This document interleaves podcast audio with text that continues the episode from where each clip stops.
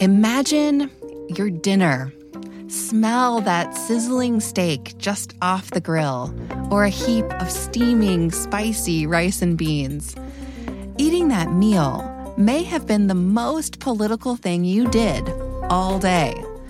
Most of us don't even give it a second thought, but the politics surrounding what we eat, where it comes from, and how it gets to our plates is cutthroat.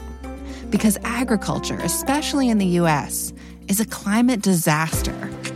When it comes to making decisions about how climate friendly agriculture should be, there are thousands of jobs, billions of dollars, and massive political power at stake. No pun intended. Today, Helena Bottemiller Evich, publisher of the newsletter Food Fix and one of the preeminent food policy journalists in the country, is here to give us a climate tour of our food system. It's a food supply more threatened by climate change than most of us realize. But along with the threats is some good news. Fascinating food jobs of the future are emerging. Want to fix our food system and take gigatons of emissions out of it?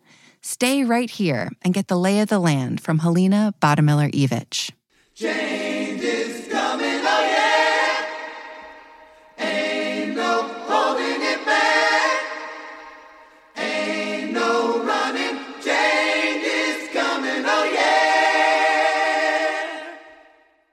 is Degrees, real talk about planet saving careers from Environmental Defense Fund. I'm your host, Yesh Pavlik Slenk. For the better part of the last decade, it's been my job and my honor to help students use their talent and their passion to get experience and jobs that serve the planet.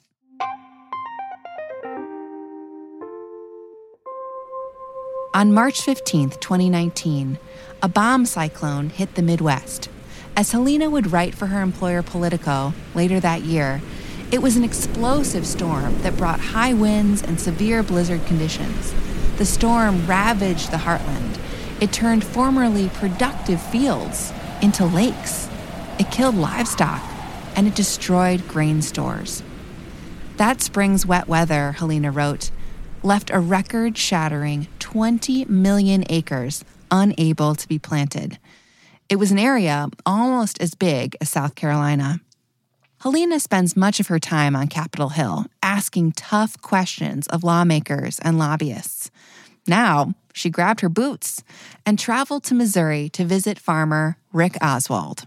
So he's a Missouri River Valley farmer. His parents also farmed there. I mean, he's a multi generational farmer and he had just gotten massively flooded out, almost destroyed his like childhood home. All of his like grain storage on the property was like they were ripped open. So there was corn just like spilling out everywhere. It was a huge mess. The the roads were washed out. So I went with one of my photographers at Politico, Scott Mahaskey, and he ha- drove us in this big truck and like we got stuck multiple times. I mean, it was just a disaster, right? Like it was ma- major flooding. And he, the quote he gave me, which I'll never forget, is like he was standing in his house and the house is trashed. It's musty smelling. There's uh like it had been flooded out. It's just in complete disarray. And he's like, I'm standing here in the middle of climate change. I am seeing it in my own life on my own farm. And not every farmer around him agrees that this catastrophic flooding is tied to climate change, but he is very clear about this. And there's this feeling of what does the future look like, right? How are we going to prepare for this? How are we going to get to a place where we're not having disasters and disaster aid like over and over again? I think that it's kind of a question of becoming more resilient. I went and talked to him at a time when the USDA really wouldn't talk about climate change. Helena was in the midst of what would be a year long investigation into the USDA. Under Trump, she discovered that the massive agency was suppressing its own research, its own research on climate change. Helena won a George Polk Award for her Politico series. That award is rare. It's given to a handful of journalists every year, those whose investigative and enterprising reporting, quote, gains attention and achieves results, according to Long Island University. The premise of her investigation climate change was affecting food production in ways that we can't turn back. But given the proper tools, farms and ranches can become more resilient to extreme weather. But they weren't being given those tools. In 2014, the Obama administration had created USDA climate hubs around the country designed to help the ag industry prepare for and survive climate change. But Helena learned that those climate hubs were being stifled. Farmers like Rick Oswald didn't even know they existed. In addition, most farmers would never learn that in 2015, the Obama administration launched a climate smart effort aimed at reducing agriculture's net emissions. The plan would have sequestered 120 million metric tons of carbon dioxide per year by 2025. Had it actually been allowed to happen, that plan would have been the equivalent of taking 25 million cars off the road per year because agricultural practices like planting cover crops can actually pull carbon out of the air and sequester it. Not only can farmers become more resilient to climate change, they can also combat it using new practices and technology. But often, politics stands in the way. After she visited Rick Oswald, Helena went back to the Capitol. And it was a very stark contrast, right, to being in this disaster area and then going back into Washington and realizing we weren't going to talk about climate change and agriculture. And the USDA's like climate scientists and climate response really kind of went into like almost hibernation mode, right? They were trying to survive, keep their heads down. And that meant folks like Rick weren't getting as much resources. So I think there's a lot of examples like that where the weather is getting more unpredictable and we all have to figure out like what to do about that, right? And making sure that our food supply is always getting stronger and more resilient and not more vulnerable. And I think that's the conversation we're increasingly having. Helena's been covering food policy for more than a decade. She understands the politics around food, in fact, around red states and blue states, far better than most of us. And she knows that a lot of good solutions are coming from the farmers themselves. I think one thing that's interesting about this space of like whether you want to call it climate smart agriculture or regenerative agriculture, a lot of this momentum from the grower side, from the farmer side, is being driven by oftentimes very conservative farmers who politically, again, may not even buy into the scientific consensus on climate change, but they really are driving sort of a cultural shift in farming around reducing the need for inputs and trying to improve profitability. It's sort of a, a rethinking of how you operate in what has long been seen as a quote more industrial system, right? And I just think if you can read at all about some of the the people that are driving this and the characters involved, I think it's a really interesting, like nuanced story that doesn't often get put out there. And and you know, there's a lot of visceral pushback in agriculture because they'll say, like, we're the original conservationists. Why are consumers coming at us? Right. And you walk around their 5,000 acre farm and it's like, it's beautiful out. Air is clean. I'm not polluting anything. There is a lot of like emotion that also gets into this that I think consumers don't understand. But I think looking at the people that are driving this, if you, you know, regenerative ag, if you go on like YouTube or you listen to podcasts, there's just some really interesting folks out there leading on this. And they might not be who the super climate concerned e bike rider in New York City or DC would expect. But I think it's a really good part of the story to understand. So let's zoom back to 2022. I asked Helena to tell us where the climate and ag conversation stands today. three years after she stood in that sodden field with Rick Oswald. During the Trump administration, we definitely saw climate being one of those issues that was sort of not to be discussed at USDA. Um, that has definitely changed. The Biden administration is talking about climate and agriculture quite a bit in terms of, you know, how are we positioning the agricultural sector to help you know, not only adapt to climate change, but also in some cases helped mitigate it? Can we increase our ability to sequester carbon? Are there practices we can encourage across millions of acres of farmland that would make a dent in our greenhouse gas emissions and sort of the overall footprint of agriculture. There's a lot of discussion and a lot of policy being pursued at USDA, but it's only sort of newly been back on the table over there, if you will. One area where we are decidedly still not talking about climate and environmental impact is the dietary guidelines. Back during the Obama administration, there was a, a push to include environmental sustainability as part of that advice. And it caused like an all out war in Washington.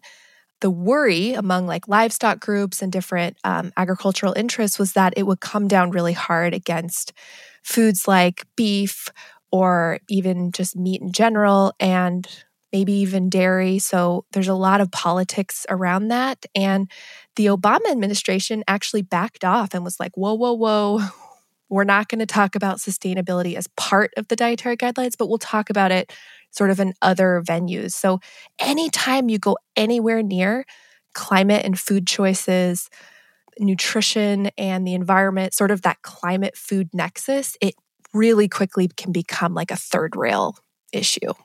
That sounds like a really tricky conversation to have and really tricky waters for all of these parties to be navigating right now.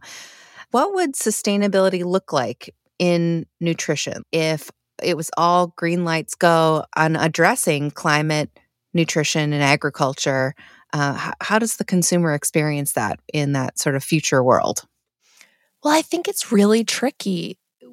We don't all agree on what the most climate friendly diet would be. I think there's some points of consensus for some folks, like clearly the carbon footprint or the environmental footprint of some foods is higher. Like beef is often targeted.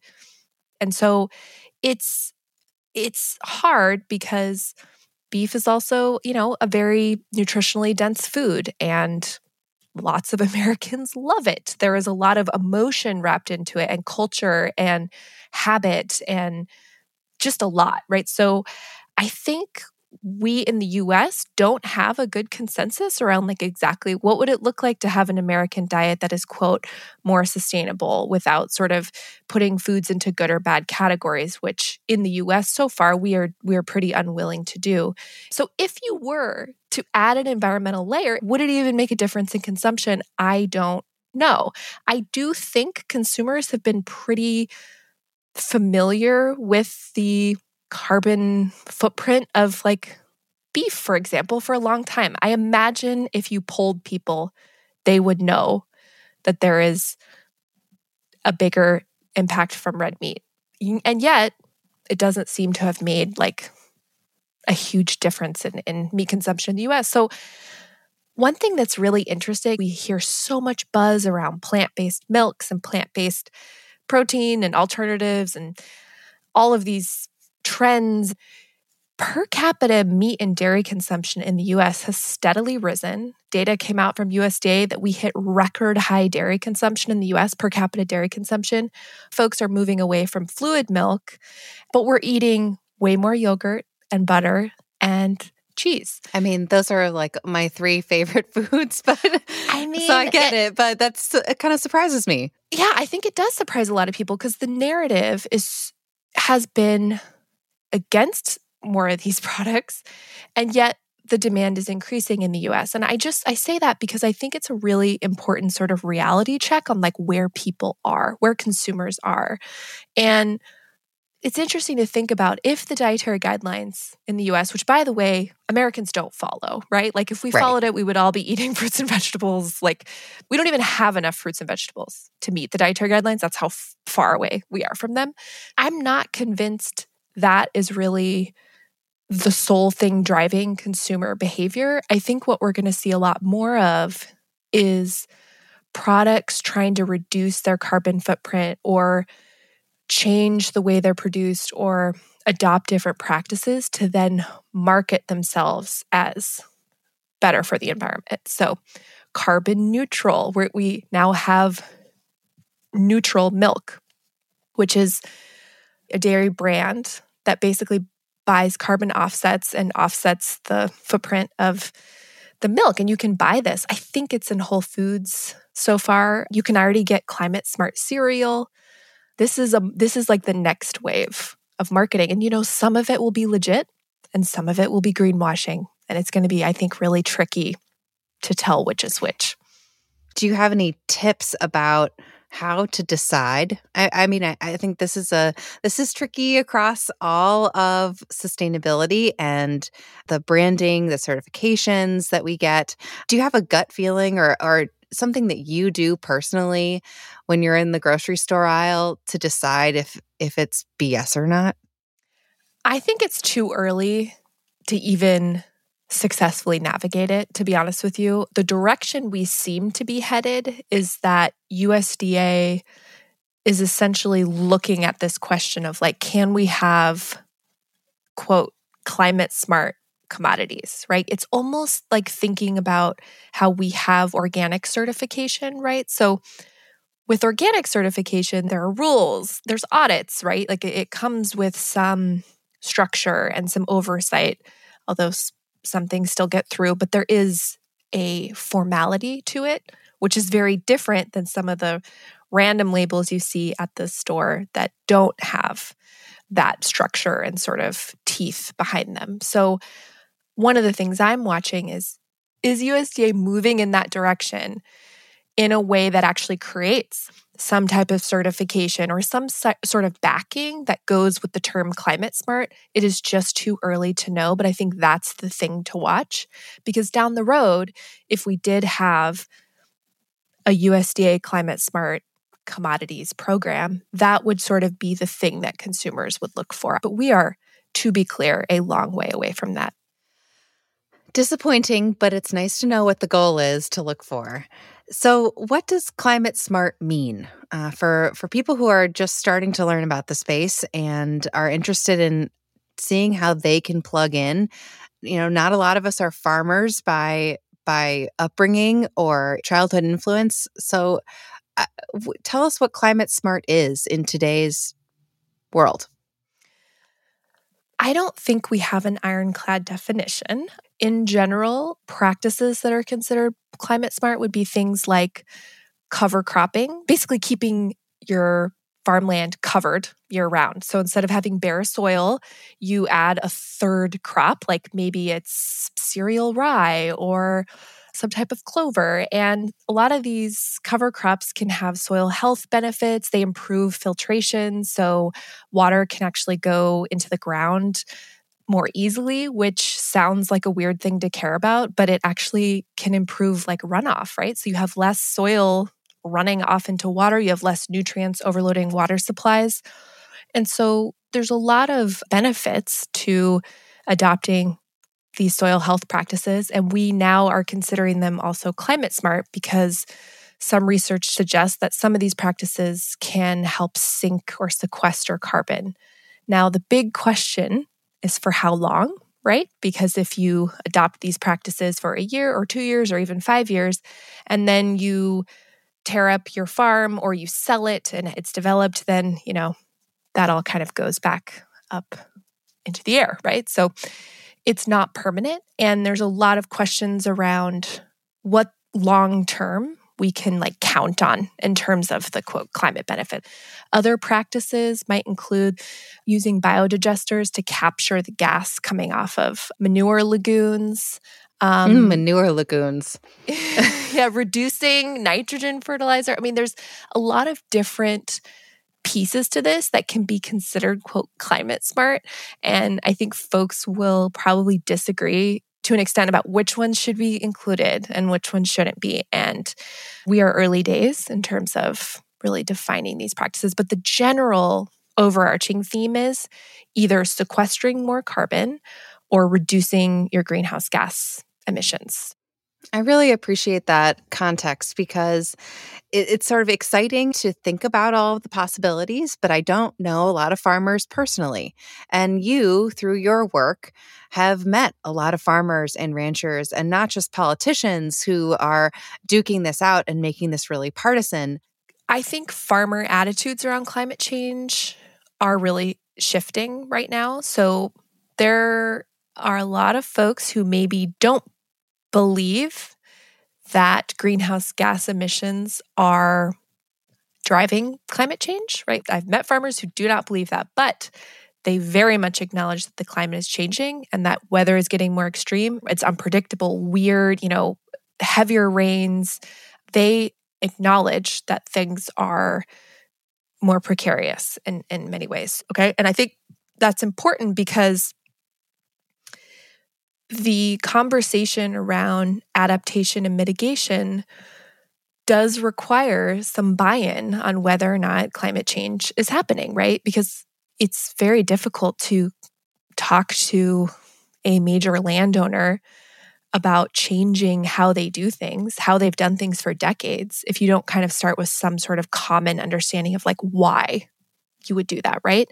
And so if you look at something like cover crops, let's say you're kind of a traditional corn and soy grower, uh, it does change how you manage your operation. And so it requires a mindset shift, a management shift. There's a lot that goes into it. And I think for these farmers, they need to see the benefit of it, right? They, they, they're not just going to add costs and add headache to what they're doing and um, change their practices. Yes. And if they don't see a benefit. So some of the benefits around cover cropping are now really being sold as like you're spending less on fertilizer, right? Your input costs can go down. And next time you have a super crazy rain, like you get nine inches of rain, your fields will do better. The water will infiltrate the field better instead of just saying, oh, you're doing this to like sequester more carbon. That's not necessarily like the first, second, or third reason why a farmer might be doing it. So, a lot of the growers I've met are really excited to talk about the soil health benefits, the ways they're able to sort of feel like they're able to withstand more extreme weather. And then we have this other thing coming, which is um, carbon credits. You know, if you can figure out how to measure carbon sequestration on these farms, could they sell essentially the offset? There are actually farmers being paid for sequestering carbon right now. It's fairly small scale considering the like massive scale of agriculture right now, but there's potentially a lot of money in this. If you're a farmer in Nebraska, you don't want to get left behind if there's going to be money to be made in carbon markets. We'll be back in a moment to talk about what a future career fixing food could mean for you. Hey, listeners, greening your career is exciting, but it can also feel overwhelming. Where do you start? If I've learned anything from my degrees guests, it's this just take a single step, do one thing. Need ideas for your one thing? Every episode of Degrees offers brilliant ways to take action on your green career, no matter the field, from renewable energy to religion, agriculture to activism. Listen to all of our previous episodes on your favorite podcast app today.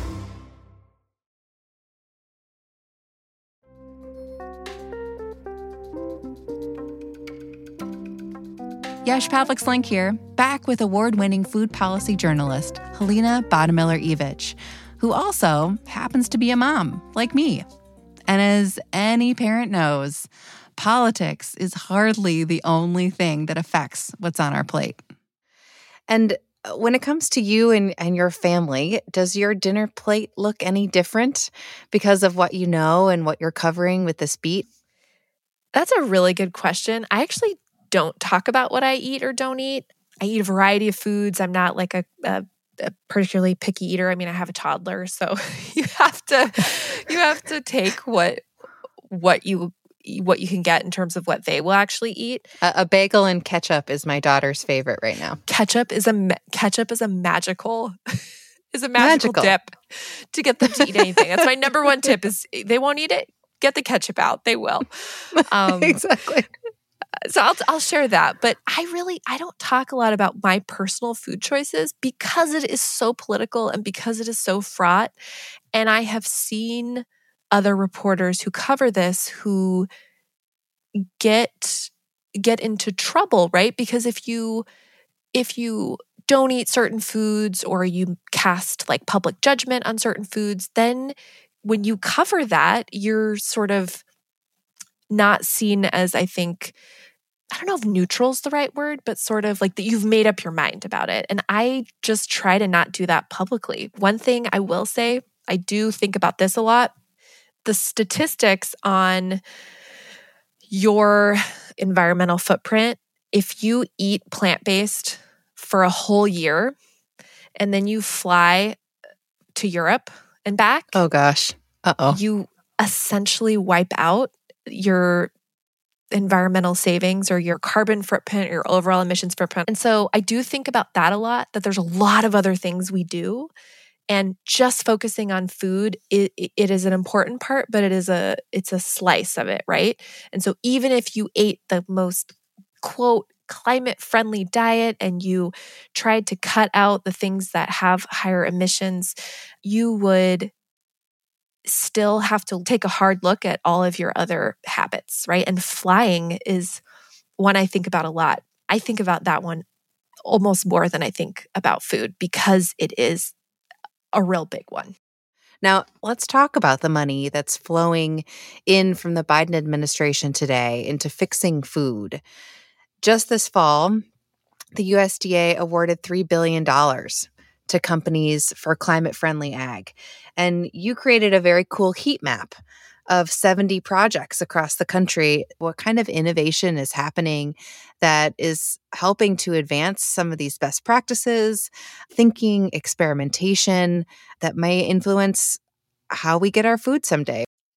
For the climate smart pilots that the USDA just announced, there's a lot of um, partnership happening between like, you know, grower groups and buyers, right? So, like, food companies are involved and retailers and groups that represent like corn growers. I mean, it's just a really broad based effort.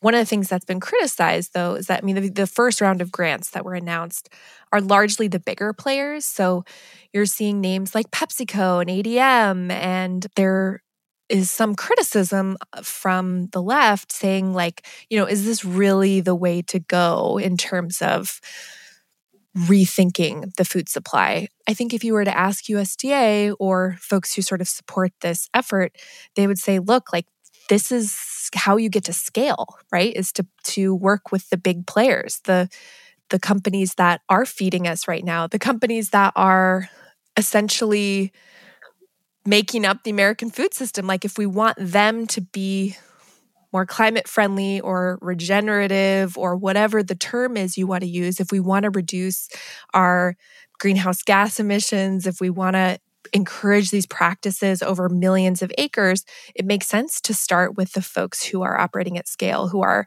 buying food from, you know, thousands of growers and engaging those folks. I think most of them won't really get off the ground until next year. So I'm going to be following this really closely. But overall, they are promoting a lot of the same practices. So cover cropping and trying to capture methane. There's questions around, you know, how fast can we move the science in terms of measurement and actually understanding the impact of these practices?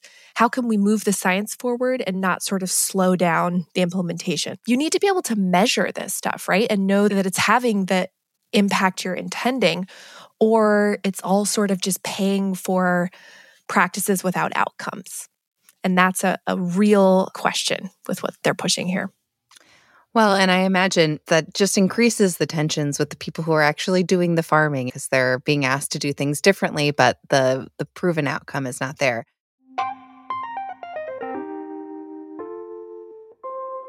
So I- want to stick on this sort of trajectory we're on, you know, massive policy that has come through, lots of money coming down, companies are working on this, farmers are addressing this. Now, the idea of working in regenerative ag and climate smart ag in general is is very hot. Um, a lot of job seekers I talk to have this on their dream list of of sectors to dive into. If I wanted to make a career out of making our dinner plates greener, what kinds of opportunities would I be looking at? I think a lot of what's needed is science. So I think research, environmental science, soil science, like the field is actually called ecosystem services. So one could be like creating pollinator habitat, right? Like, can you create a market around that? There's a lot of momentum around this idea of creating ecosystem services markets. So you are finding ways to incentivize different practices. And I think if you zoom out, one of the big things to understand here is that almost all of these big food companies and a lot of the agriculture companies have made pretty aggressive commitments to like slash their emissions or be carbon neutral by a certain point or they have all of these pledges right? And the way you get to the way you meet those pledges is to reduce the footprint of your whole supply chain. And that means going on the farm. And that's where a lot of this tension comes from because you can't meet these PR goals, right? They got a lot of positive PR for making them without changing practices. And yet, a lot of these companies are not the ones growing the food, they're buying the food. So it creates a lot of like supply chain pressures. The, the other thing is, um, all of the like the managing of these projects, the managing of like sustainability partnerships, the managing of different pilot projects that different food companies are doing. I think there's a lot of jobs that are going to be created in this space of sort of measuring impact and and also like accounting for it, right? And I just imagine there's a lot of jobs in those worlds like trying to figure out who gets credit for cutting emissions from like trucking food, right? Is it the retailer? Is it the food company? Is it the trucking company? I mean, not triple counting those. I think anything in that space is probably going to have a lot of growth. So, jobs that are actually in the sustainability offices or JBS, the massive, you know, global leading meat company, they just hired their first global chief sustainability officer. I'm seeing a lot more positions like that where, you know, at a very high level, I think companies are trying to coordinate what it is they're doing so they have like a coherent strategy, right? Because eventually this stuff is probably going to be like a competitive advantage. I think that's the thinking around it. You don't want to be behind the curve. There's also, of course, the desire to get in front of any type of regulation, right? We are not in a place where there's any political appetite for like regulating the environmental impact of agriculture for example, the Biden administration likes to talk about climate change. They talk about leveraging agriculture. And in the next breath, they say voluntary, incentive based. Uh, I ah. mean, it's not going to be not there. like the hammer. But a lot of these leaders in agriculture understand that the way you prevent a hammer is to meaningfully, you know, make progress and become more efficient, cut fertilizer where you can, cut down on the emissions used where you can and inputs. And so, and water, right? This is a, there's a lot of efficiency that can be found in, in a lot of these practices. So I think there's a lot of um, growth to be had in, in any job that is working on those questions. And I think some of those are technical, hard science questions. And then there's also this whole emerging space of like how you account for this stuff. There's a lot of startups right now that are in the field of trying to come up with technology that like can measure carbon sequestration like remotely like can you put sensors on fields because it's really expensive to send someone out to take a soil sample and measure like how much more carbon did we put in this field? And then how do you extrapolate that out? Is it sinking the same amount in this little square as it is over here? And so you can quickly imagine how this all becomes very complicated. So there's a lot of momentum too in the agricultural tech space.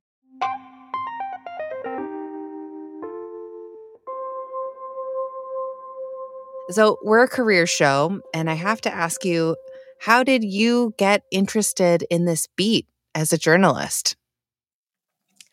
I get asked this a lot because I am from like right outside of Seattle. My husband's always like, How did a girl from King County randomly end up in agriculture? Like, I get this question a lot. I I was so growing up, my grandpa had a produce market in Southwest PA. So I never really thought about being interested in food, but I think at a young age, I just was. Like, my grandpa would take me to different farms when he'd go pick up food. He took me into Pittsburgh to go to what's called the strip, which used to be where they would bring in all the produce on the rail cars. Not how they do it really anymore. But um, That's such a romantic image. it is, and they would eat these sandwiches that had French fries in them. The- It's Primanti Brothers. It's like a famous thing there because if you were on the go, it was like a, a better way to eat your sandwich because Yeah, you can still have the fries very in it. efficient. Yeah. Delicious. They are really good. Um, I went to college in Southern California and I studied government. And I really liked, you know, following how Congress works. So when I did my my undergraduate thesis, I ended up doing it on food policy because I was like, I'm going to do something a little bit different. It was kind of hard to find a, a thesis advisor because food policy wasn't a thing. So I ended up having a healthcare policy advisor. Anyway, that's all to say, no one was into food policy. I did my thesis on it, and it was actually my thesis that led me to reporting on on these issues. And I kind of feel like I just I just never stopped, right? It just kept going. And six months after I moved to DC to for my first reporting job, Michelle Obama launched Let's Move. Congress was debating like the biggest update to food safety law in a century. So there was just a lot going on in food world. So it ended up being good timing and here I am more than a decade later and I'm still covering these issues. And the thing that I love about food and agriculture is it's so vast. Like I think when you initially hear it, people are like, "Oh, that's a weird niche to be in." But actually, Except that everybody eats food. So yeah, it totally. I I argue, I argue it's not really niche, right? It's not at all Right. because No. we all eat Yeah. multiple times a day and have thoughts and feelings about it and it's, you know, a trillion dollar industry. I mean, it touches on everything. So like it touches on education, healthcare, the economy, rural development. Like right now we have this whole push into food and agriculture tech, right? And trying to figure out like what are the foods of the future? How can you produce more with less? And there's all sorts of um, technology coming now that there's ways for them to essentially brew like identical dairy proteins using like biotech fermentation. I mean, there's just so much happening that I never, I never got bored with it and I hope more people go into it. I think there will be more opportunities as as the whole sector tries to move forward and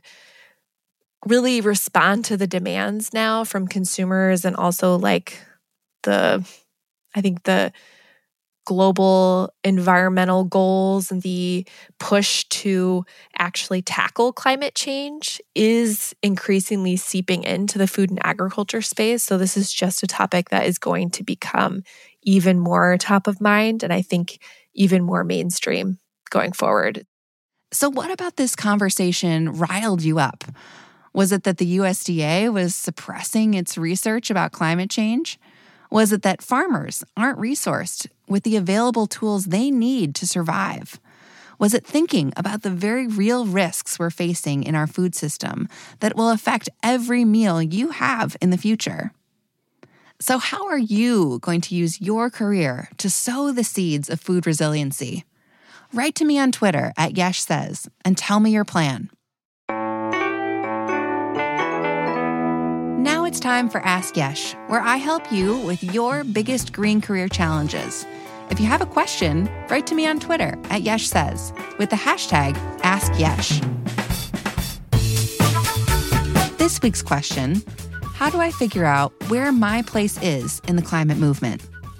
For the answer to this question, I'm going to turn you on to one of my personal climate heroes, Dr. Ayana Elizabeth Johnson. In a recent TED Talk, she asks listeners to draw their own personal climate Venn diagram. So close your eyes and draw this in your mind. In one circle, the question is, What are you good at? In a second overlapping circle, the question is, What is the work that needs to be done? And finally, in a third overlapping one, What brings you joy? Whatever is at the center of that diagram, where all three circles overlap, is the critical answer to this question. I did this exercise for myself, and let me show you my answers. Let's start with the first question What are you good at? For me, I'm good at connecting people. And it just so happens that doing that brings me immense joy. Just this week, a job seeker came to me looking for help. He's looking for a job where he can use his passion for sustainable ag as a matter of national security. Josh is a vet. He saw firsthand overseas that food insecurity related to climate change was a root cause of conflict. I know a Climate Corps alum who had the same light bulb moment when he worked in Afghanistan. He's since gotten a job working at a VC that funds alternative proteins. John and Eric have the same mission. And when I can make that kind of connection, my heart bursts. Second, what is the work that needs to be done? Well, we need a lot of people to use their talent to work on climate, like hundreds of thousands of you. We need people to work on climate for my daughters, for the millions of people in Nigeria and Pakistan who have been displaced by flooding, for the farmers in Missouri who are dedicated to bringing food to your plate. My work that needs to be done is communicating the need to you and helping you work on climate. Working on degrees in Climate Corps is at the center of my Venn diagram. And that's also the answer to my third question what brings you joy? What's at the center of your Venn diagram? I'll put Dr. Johnson's TED Talk in the show notes so you can take it all in and do this exercise yourself. I'd love to catch up and hear about your diagram, what you're aiming at, and how I can help you on your journey. Hit me up on Twitter at Yesh Says or LinkedIn at Yesh Pavlik Slenk. And that's it for this episode. Make sure to listen and follow on Apple Podcasts, Spotify, Amazon Music, or wherever you're listening now. Share this podcast with a friend so you can both tune in each week, hear how you can help fight climate change, and learn where the jobs are and how you can make a difference.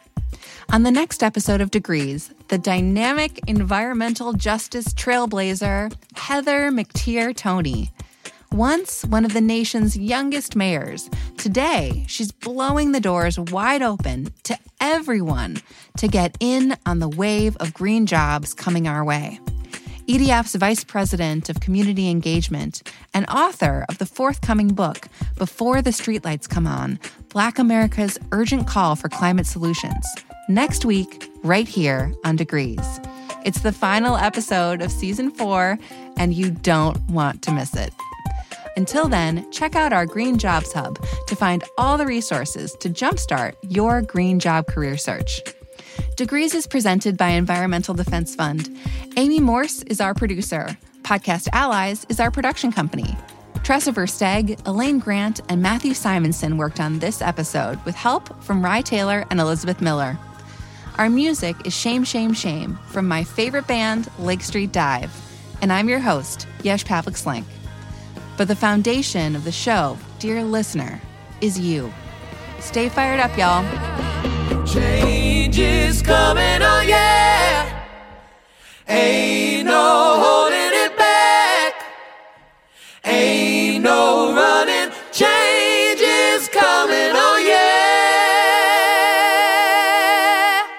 because the last time I did a podcast in my closet, I was wearing toddler headphones. So moving on up.